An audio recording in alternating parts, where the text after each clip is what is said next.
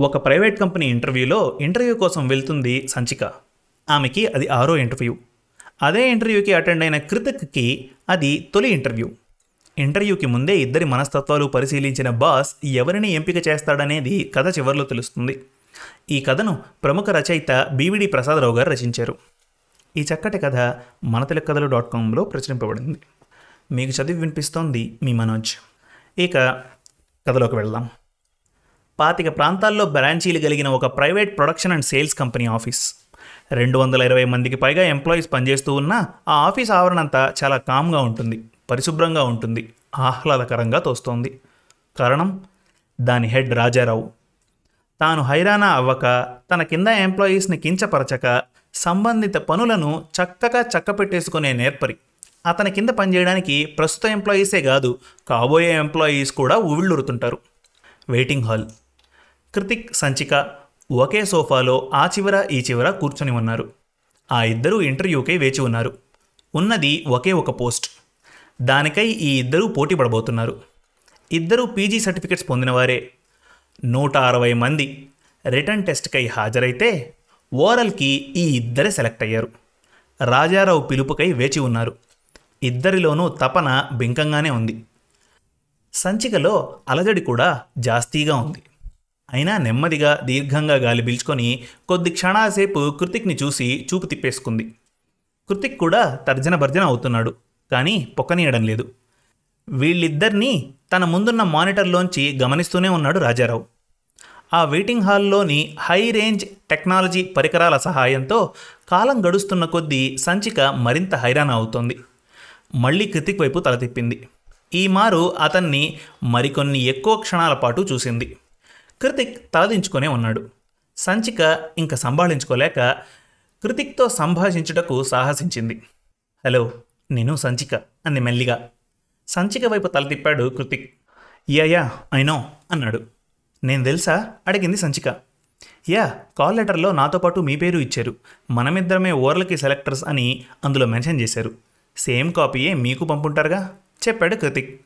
అవునవును తడబడింది సంచిక. అప్పుడే ఒక వ్యక్తి అక్కడికి వచ్చాడు ఆ ఇద్దరికి కూల్ డ్రింక్స్ సర్వ్ చేశాడు.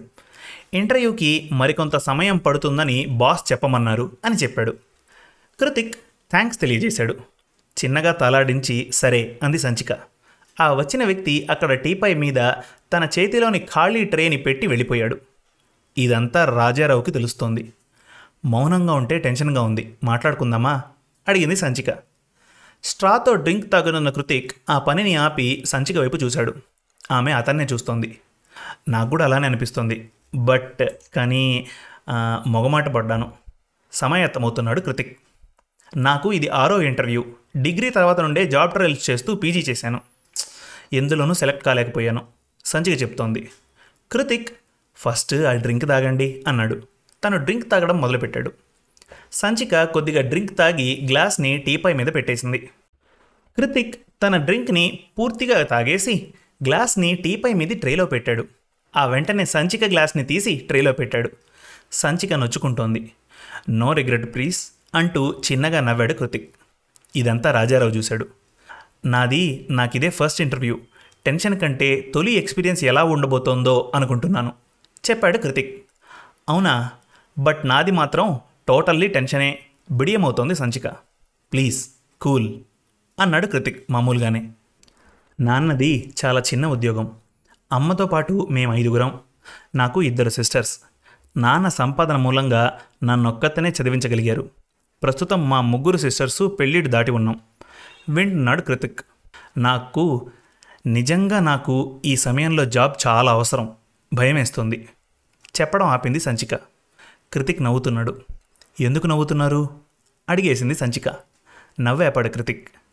మరే నేను తప్పక జాబ్ కొట్టేయగలవాడిలా అనిపిస్తున్నానా? Don't worry. ఏమో మీరే ఈ జాబ్ కొట్టేయగలరేమో అన్నాడు. చెప్పలేం కదండి ఇంటర్వ్యూ ఎలా ఉంటుందో? నేను ఎలా ఫేస్ చేయగలనో? ఈ మారైనా నెగ్గగలనో లేదో? అలజడి అవుతోంది సంచిక. నో నో కూల్ అవ్వండి. నాకు సబ్జెక్ట్ పర్వాలేదనిపిస్తోంది. జీకే మాత్రం కొద్ది మేరకే తెలుసు. అయినా నా పరిధిలోనే ఇంటర్వ్యూ సాగుతోందా ఏ? అన్నాడు కృతిక్. సంచిక మాట్లాడలేదు. ముందు మీరు నిశ్చలంగా ఫేస్ చేయండి. నన్ను మీరు మరీ పెద్దగా అంచనా వేసేసుకోవద్దు.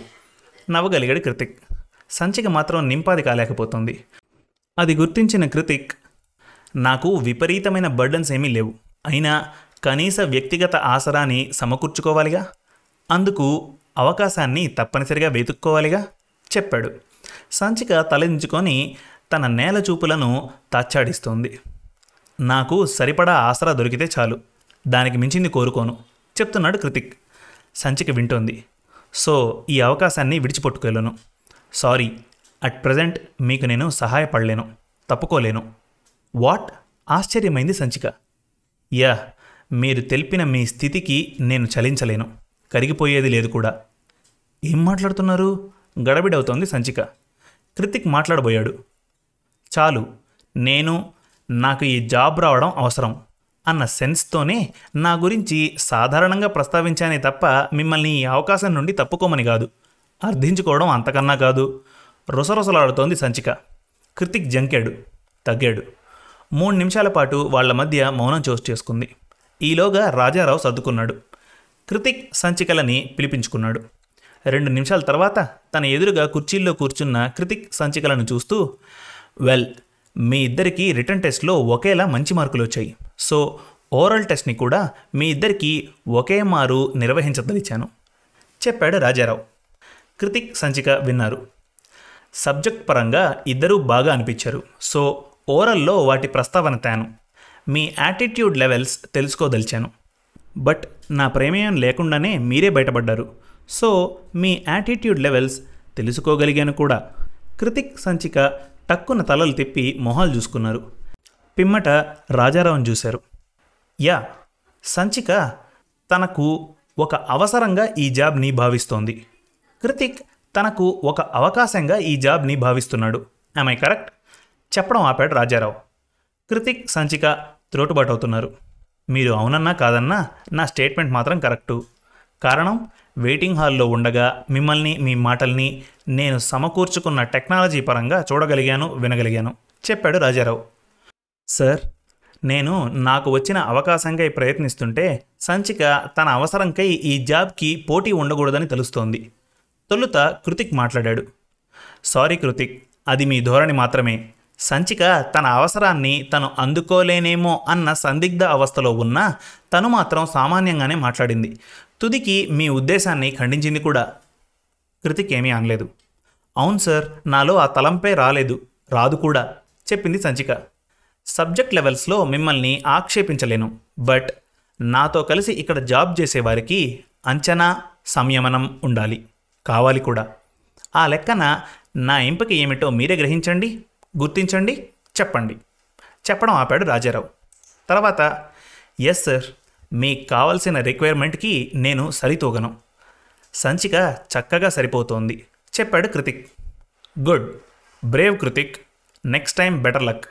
నీ రెండో ఇంటర్వ్యూ నీ సక్సెస్గా మిగిలిపోవాలని విష్ చేస్తున్నాను అంటూ లేచి తన కుడి చేతిని ముందుకు చాచాడు రాజారావు.